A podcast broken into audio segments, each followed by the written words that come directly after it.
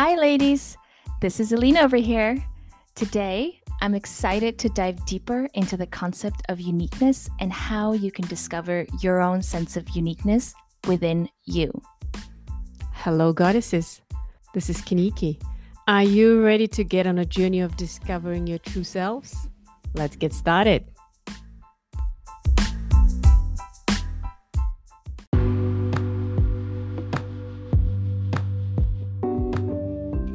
The word uniqueness means the quality of being the only one of its kind, or the quality of being particularly remarkable, special, or unusual.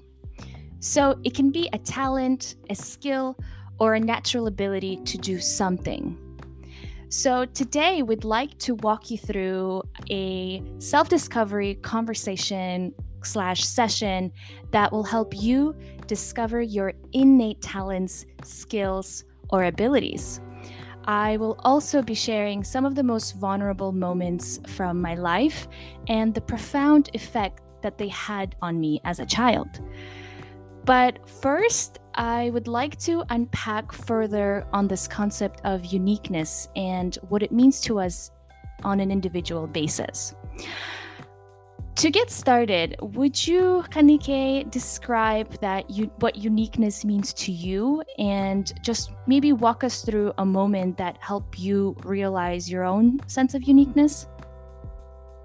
Thanks, Alina. And I think it's a very powerful question, to be honest. And the way I feel or perceive or think about the meaning of uniqueness is really feeling special, one of a kind, that something about myself is very, very unique, that makes me who I am, that makes Kaniki so special, so charming, so loving, that nobody else out of 7 billion people in the world has it aside from me.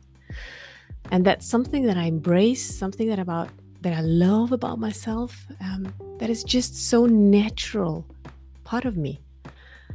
And if I think of the time when I've embraced it and when that specific moment, I think when my mom once told me at the very early childhood that, Kaniki, if you want people to love you, you start with loving yourself first. And that was the moment that I felt and thought, that's a very good question. What is it that I love about myself? And there are so many things that I love about myself, Alina, and you know that. You know, we all tend, I always say, humans, women, we tend to focus, oh, I wish I had the better tummy. Oh, I wish I had the longer hair. I wish I had this and I had that.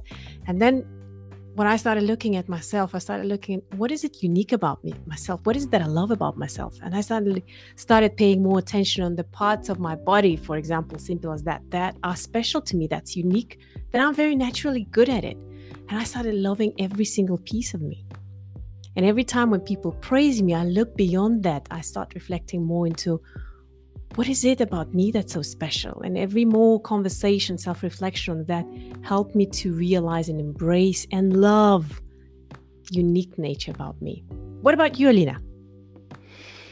I think to me, the word uniqueness is a certain feeling.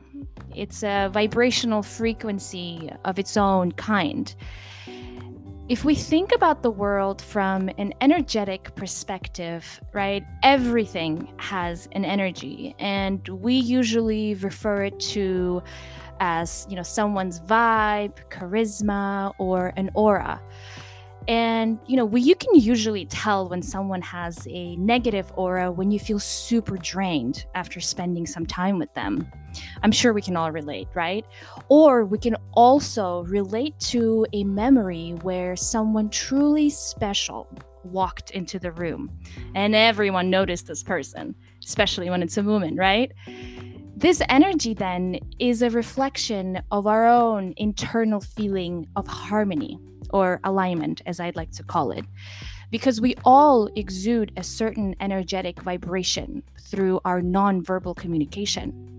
It's how we feel about ourselves, and it's how it translates itself through our facial and bodily expressions. It's how we feel about ourselves and how we think the world perceives us. So, in other words, the sense of uniqueness is our inner sense of worthiness. Kind of like you were referring to that and how you unpack on some of the praises that you receive, right? It's, you always feel that sense of worthiness within you.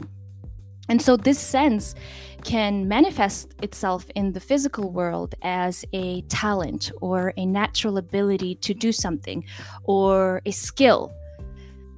It can be a physical ability, a mental capacity, or an ability to understand people or even be able to read music. So a sense of uniqueness is a certain internal feeling that we can cultivate and learn to practice through certain practices. Some people call it self-care, self-love.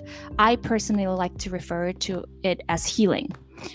You see, this feeling of uniqueness is so unique to you, to me, to us particularly, that it takes us all a long time to realize that we can only find it within, because society has been pretty good at setting certain standards, whether it be beauty standards or toxic hustle mentality. And what they do is that it clouds our own judgment about who we are and what we're worth out there in the physical world. Because we live in such a highly technological advanced world where everything can be measured or quantified, beauty is measured by the amount of likes we get, success is measured with money, and often our worth is measured by the countless opinions of others. All of this is as a fog that we are left with individually. This mental fog requires deep cleansing of old beliefs and healing of these wounds. Nature does not make a mistake, so everyone on this earth has an innate purpose that is so unique to you and us. You know, Alina, every single thing that you've mentioned just now, it's just so true. First of all, I love how you said that the way we perceive people, it's a real reflection of our internal feelings. Yeah, that inner sense of worthiness. And I think the fact that we're going to be discussing about uniqueness on authenticity today, I hope will help a lot of our listeners, a lot of our goddesses on call, to realize how can you embrace that sense of worthiness and not be the victim of those likes, judgments, beliefs. And if I would think of the topic of uniqueness, I think it's a very complex, and it's definitely made of lots and lots of layers. And today we will be just unpacking a couple of ways, a couple of layers. And I'm sure, Alina, you and me will be discussing it more and more in each of the upcoming episodes. Yep. So one of the simplest ways of how I help my coaches to unpack the uniqueness starts off with the reflection about the childhood. And I always set up the expectations that it's going to be a bit of a vulnerable, possibly uncomfortable, but it is important to reflect what has happened to us in childhood times. So the question is, how did you spend your time when you were at the age of 9 or 10 years old? Or another question is, what was your favorite class subject at school? What you really enjoyed and were excellent at? Because I know we all had classes that we're really bad at. If I think of myself, it's definitely physics, chemistry. So Alina, maybe I would like to ask you a question. Maybe you can tell us, what did you enjoy doing, or how did you enjoy spending your time when you were at that age of 9 to 10 years old? And if you could share some of your memories with us, and whilst you sharing, the rest of you who are listening to us now, maybe I would encourage you to maybe you can put on pause our podcast and reflect about yourself. How did you enjoy spending your time? Mm-hmm. I love that. When I was 9, 10 years old, I remember being in musical school. So I used to play violin, the piano, and learn musical history and culture and all of that stuff. So very highly creative child. And I remember that my favorite subject at school was aside from music, was arts, culture. I really enjoyed music because I was really good at it. But, you know, I also remember being interested in history and learning more about all sorts of culture and how it relates to us. And at that particular age, I remember being wanting to be either a singer or a dancer. I just really loved expressing myself through music. That's as a good start for us, because my next important question is, what was the most satisfying component, that specific thing about that activity that you enjoyed the most? Because I'm 100% sure a lot of our listeners, kids nowadays, they also love art class, music, but for each one of us, it's a different thing that we enjoy the most about this. So the question is important because I'm trying to figure out what was your driver. And if I could give you a bit of a context, recently I was coaching one of my colleagues, and I asked her the same question whilst we were going through her strength reports. And she said when she was 9 to 10 years old, she was spending all her time studying. And when I dig deeper and started asking what components the most, what was the driver for her? And she said, guess what? She said it's being the best, being the first. That was her driver. And if I would have asked any other of my friends, for example, who like studying, they would probably say, some of them would say, it's the process of learning. So as you could see, the driver and the context behind what we were spending our time as children is different. And if I looked at her report of my colleague, her top 5 was competition. That has reflected and played as her strength into now who she is as an adult. So, Alina, back to you. I would like to ask you a question. What is it about that specific moment, activity or experience that you've had that you enjoyed the most? The favorite activity that I enjoyed the most was music. Music to this day is such a huge part of my life, whether it would be, you know, listening to music, dancing, going to live concerts. And if I could just describe this feeling to you in words, I would say that, you know, creating and listening to music, that feeling to me compares to love. I think that music has this very powerful ability to transform our mood, our attitude, and take us places from either our past or our hypothetical futures, right? So when I'm listening to music, I'm tapping into certain memories from my childhood, or I'm able to transform to this other realm that doesn't exist here, probably, but it has that power, right? It has that power to move us. Because I think music contains certain energy that we can all, as humans, not only understand, but personally relate to. Whether it be the lyrics, the words that are used in songs, certain musical genres from various countries, or it could either be particular songs containing either musical instruments from your country or stories of a particular nation. Music is just a universal medicine for the soul. And I've never met someone that's like, hate music, right? Everyone loves music. So to me, I feel like music was this realm of existence where I was just grooving all day long. It's my happy place still to this day. And I think going back to that driver, my motivation, my why, was at that time just to be able to be in that state. I was a child, so I just wanted to be in a happy place. I was in my musical flow when I was listening to music or dancing to it or playing the violin. And, you know, I think my personal driver was self-expression and that creative focus that I was able to tap to when I was creating music. And again, still to this day, you know, I find that flow through either yoga, dancing, or painting. Interesting.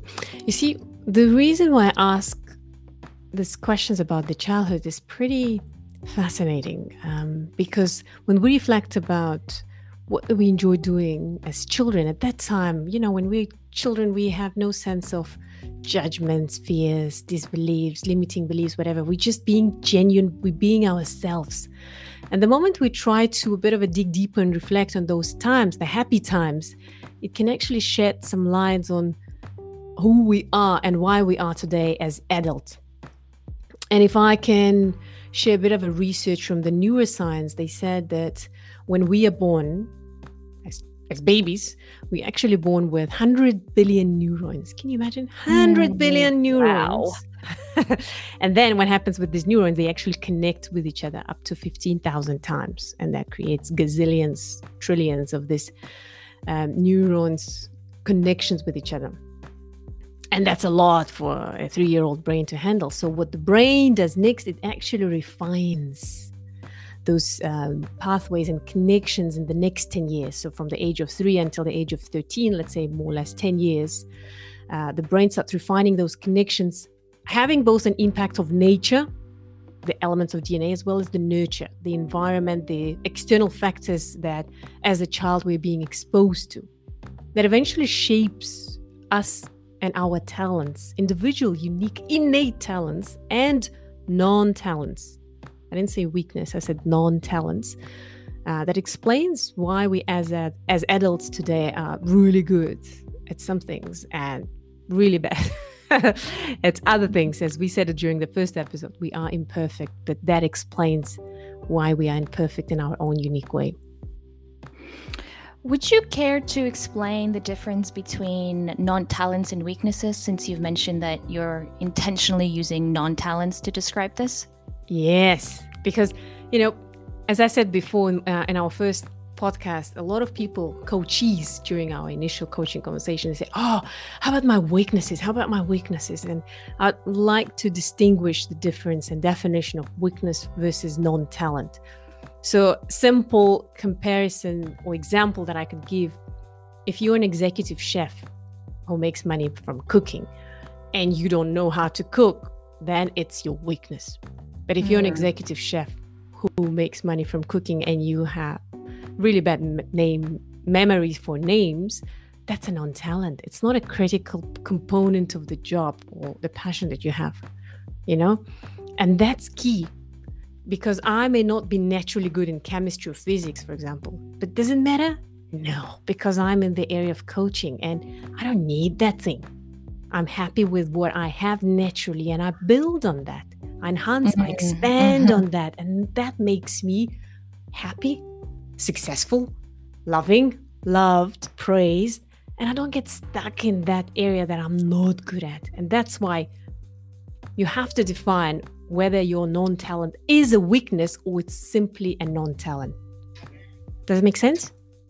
Yeah, that's very helpful. And thank you so much. And I think that I 100% agree with you. And I believe you were the first one of the first persons to tell me to build on my strength. And I believe the words that you use is you want to position yourself in life where you're utilizing your strength, not your weaknesses, right? So from the example that you mentioned, it's just, if it's not pertaining to a job, you just build on your strength, right? Find something that you enjoy doing, because what you enjoy doing is probably going to be something that you're also naturally good at because you have that curiosity for it. And, as I was growing up, I began to realize that I had other creative interests aside from playing the violin or loving music. Like you said, I guess my brain was developing new neurons and began refining.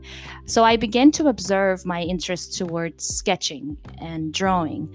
And I also remember sewing these little outfits for my Barbie dolls. So very artsy. You see, it was playing out differently for you, but it was important because, it helped you to go into your own realm. And that explains why you're so good in painting today and yoga and all of the other creative stuff. So maybe I'll move on to the next powerful question that I also like to use in my coaching conversations to help people embrace and discover their uniqueness is, What is it that you're mostly being praised for by people around you? And it could be at work, it could be in a personal space. Because if you reflect, there are some definitely common patterns where people, how they describe you, how they think of you, what you are known mostly for. So, Alina, what is it that you are mostly commonly being praised for? Well, this is going to be an interesting one, because let's just say I was not the most organized, put together child girl. I was always daydreaming, always existing in a parallel universe of my own imagination. I live here now, but then, I was creating this universe in my own imagination. So violin just served as an outlet for my self-expression. I think for me, it was a way for me to process my internal state of everything that I was going through at that age. I would daydream so hard that once I remember walking outside of my home to school in slippers, just completely forgetting the concept of shoes for a moment. I was just somewhere else. I also remember forgetting my school bag at school while I was on the way home already. So yeah, I've had similar situations, but the reason why I'm sharing it now is because ironically, one of the praises that I receive currently at my job is that I'm creative. Thinking outside of the box. And I usually like to say I live outside of the box. Okay, let's just start there. But another positive feedback that I receive is that I get along with people. And honestly, I think that comes from feeling of compassion for people, because I was always, not the most organized. I've heard a lot of feedback regarding that. So now I have a lot of compassion for people with unique strength and talents, because I just appreciate that. You see, and this is great, because this is where your power lies, and this what gets you where you are today, and this what makes you successful. Something that you were being told off, please watch out this, da da da da da. Today it converts into you being super creative. So if I would like to still link it back to more practical aspect of you working, Alina, if you reflect on one of your biggest accomplishments in the past 12 months, and it could be personal accomplishments, it could be professional accomplishments, what is it that you're really proud of? And what is it about you, unique about you, that you think has helped you accomplish that thing? I think the biggest accomplishment that I made in the past 12 months is a personal accomplishment, and it's probably how much I've grown in my own marriage and just my relationships and just as a person in general. Nothing in particular, but if I had to pick, I feel very proud of the amount of books I've read in the past 12 months. Again, I've just never been a heavy reader as a child, and growing up, I've actually got called out by my parents a lot when I was little, like, hey, you don't read enough, you're not going to know this and all that stuff. My mom would buy books for me and I'd just skim them through, be like, I got it.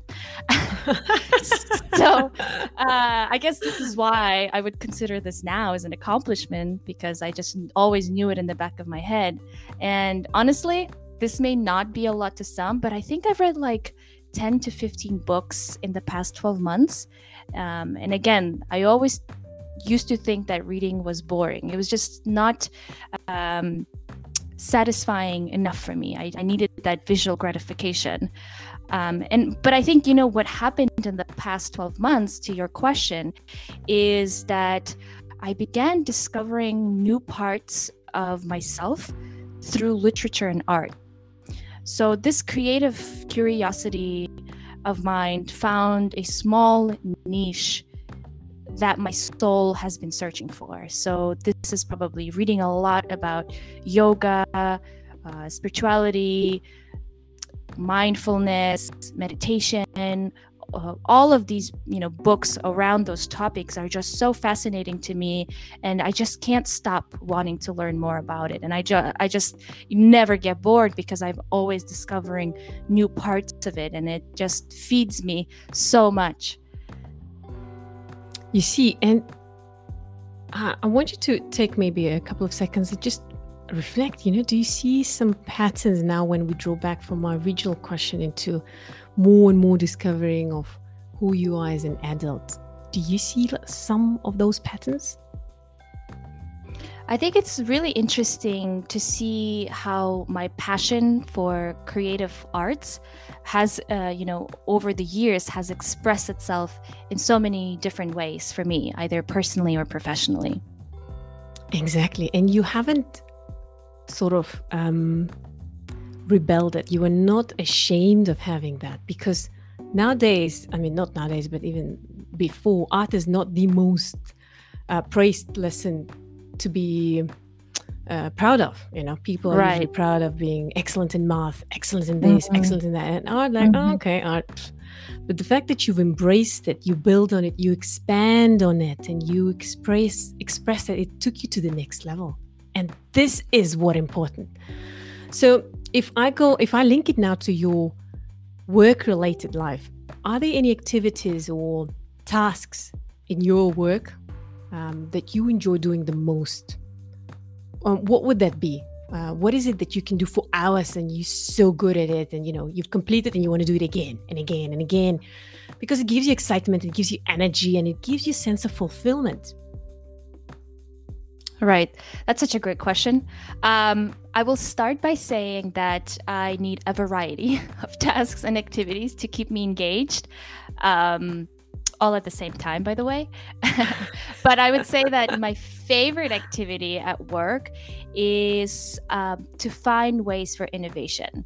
It's to optimize existing processes and procedures and find ways where I can optimize time or maximize efficiency in some sort of way. Earlier in this conversation, you referred to Top 5. Just for those that do not know, we are referring to Gallup Strength Finder. We all have Top 5 strength that we tend to lead with. One of my 5s is ideation, which explains it. I just love ideas, concepts, breaking them down, and then utilizing some of the knowledge to find new ways of doing things. So for me, it translates at work by either creating new policies, procedures. So I think that, combined with passion for the creation, I just need a lot of creative freedom to create, all within, I will say, within the human resources and human professional development, because again, like I said, some of the praise that I receive is that I get along with people, and it comes from an innate compassion for unique strength and talents of other people. So I love to, work with people and see how we can build high-performing teams. And this is a great point again, because you spoke about process optimization, improvement, and all of that. And the way you approach it is through your innovation, is through your drive for ideation. And if I think of those process improvement things, for some individuals, it could be with their desire to put some consistency in place, to put some rules in place. So the approach could be different. The driver is different. And the point I would like to make here is we might all have the same goal. So you and me could be working the same team, reporting to the same manager, and he or she could have established the same goal that we need to achieve, but how we're going to get there will be different. Your approach will be different from mine, but it does not defeat it. It's just different. And that's why it's important to not be impacted by our own judgment of what's right, what's wrong, what has worked for me. Does not necessarily mean it will work for you. So as an individual, it's important for each one of us to follow our own GPS. What makes us tick? What makes us successful? And if we're working towards achieving certain goals, what is the approach or the GPS, the roadmap, that based on our strength and innate talent that help us to get there much faster, effortlessly, and actually with the sense of enjoyment. Right. I really like how you refer to the how. So The driver is probably the why. It's your, you know, your motivation behind it, and the how is really your uniqueness, right? It's a sense of uniqueness. So to be unique is to really have your own way of doing it. It's your tactic, it's your strategy, it's your signature move, your signature strength. And I love how you said through these observations, through expanding on some of the praises that we get, you know, I really want you to think of a time that you got a praise and really just unpack it for a moment and expand on it and really identify your own method. Your method is the how. So that's your sense of uniqueness. And to me personally, I think my signature strength is my restless creativity. So I bring a lot of, you know, ideas or fresh ideas, often random, but somehow they all relate, and just self-expression to work by trying to build new processes and systems. Exactly. And I really, you know, how we discovering and unpacking, and through our own reflections, we're helping other individuals and our listeners to relate to that. And whilst we're doing that, all of you who are listening to us, moms, sisters, aunts, grandmothers, you know, I would really encourage you to ask your little ones at home and ask them the simple questions such as, what's your favorite class at school? What is it that you enjoy doing the most? What is the class that you find most exciting? What's the favorite activity they have? Or have you ever asked that question? And you'll be fascinated to hear how much you can explore. So I'd really encourage you to invest your time and even money into helping them experience more of that. Because usually as parents, as adults, we try to invest money into things or tuitions that our kids are not necessarily good at. I would like to challenge you to do the opposite. If they like drawing, give them to classes, build on that, that helps them to elevate their drawing skills to the next class, to the next level. If they like football, like my older son, put the money in to help him to become a better footballer, for example. I'm just referring to my son. So stop focusing on their non-talents. Just because they don't meet the expectations of the society, of whatever the external standards are, it's your responsibility. You know, you can make a difference. You can help them to embrace their authenticity whilst they're still little babies and kids, little girls, and build on their innate talents. That way you actually will help them to unleash their powers and live a happy and successful life moving forward when they become adults. Right. And I can very much personally relate to this because, like I mentioned, I used to get a lot of negative feedback on, you know, being disorganized, jumping from ideas, not sticking to one thing, or being hard to follow in a conversation. So growing up, it took me a long while to not only accept myself just as I am, but to embrace my natural talents and abilities. And it took me a while to finally take control of my ideas and learn to strategically communicate them in a way that's cohesive and clear, so that those that are listening can clearly follow my point. So I invested a lot of my time in personality testing, strength finding, in search for my own talents, but also to refine my communication strategy. I think effective communications is really when we're able to translate our thoughts and arguments in a way that is most perceivable to the listener. So it's understanding how they perceive information and really phrasing your sentences in a way that is most clear to them. You know, my personal quote is, everything you hear is an opinion, not a fact. And so this is very true, because when we receive feedback or we hear, you know, not positive praises towards us, we have to remember that everyone is just projecting. They're projecting their own experiences, their own reality. Sometimes it's their own fears and limiting beliefs and interests onto you. So the next time you get a feedback, whether it's positive or negative, you know, just remember that we all have different experiences and relate to certain things individually. So I would like you to expand on some of the positive feedback, but if it's not so negative, just remember that it's an opinion. It's not a fact. It's not a reflection of who you are. Rather, it's a reflection of how they feel internally about themselves. So with that, it's really important to stay true to that sense of uniqueness within you and always put it first. Let that feeling of uniqueness guide you in search for clarity. You know, I like how you said it again, because it triggered me to think and remind the rest of us, whenever you catch yourself that you need to improve something about yourself, you need to define that goal, that purpose.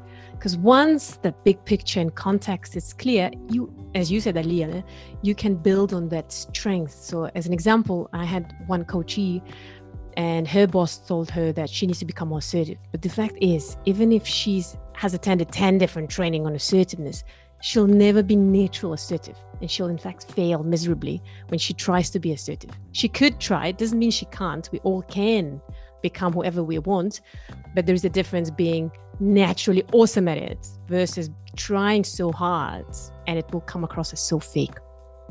You know, when I asked her about the context, we were actually able to achieve that goal by not her being assertive, but by her tapping on her strength. And her strength was about relationship building, not being pushy and dominant and, you know, being overly assertive. But we've achieved the success. We helped her to get to that goal by tapping on her strengths that's so unique to her and that helped her to be successful. So just to relate to everything that you've just said, Alina.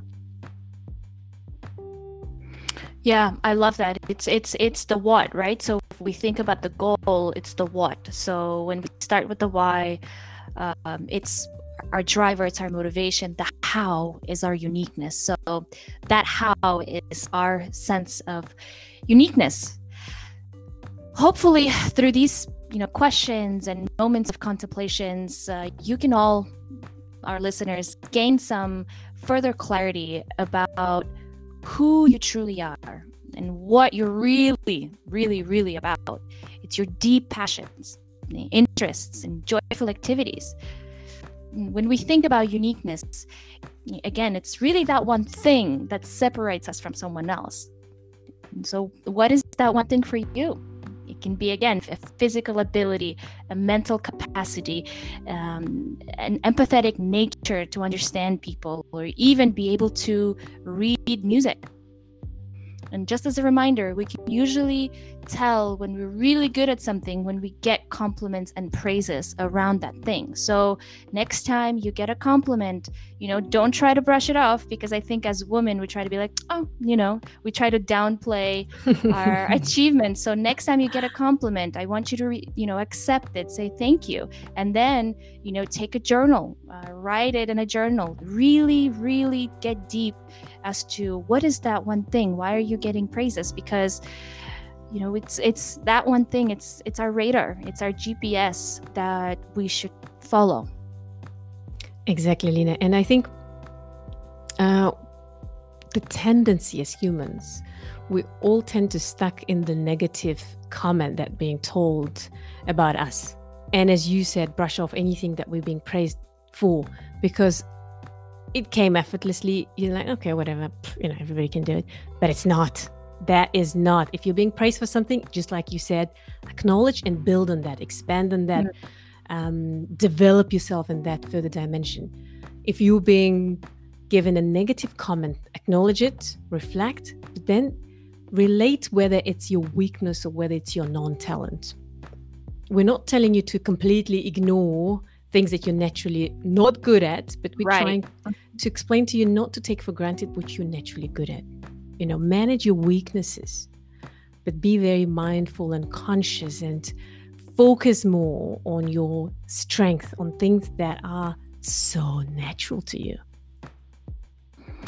Yes, I think at some point today, Kaniki, you really mentioned, you had a really good point of the goal of how you're trying to achieve there. And even when we receive some feedback, right, let's say it's negative, yes, acknowledge it, accept it, be aware, but don't take it personal, right?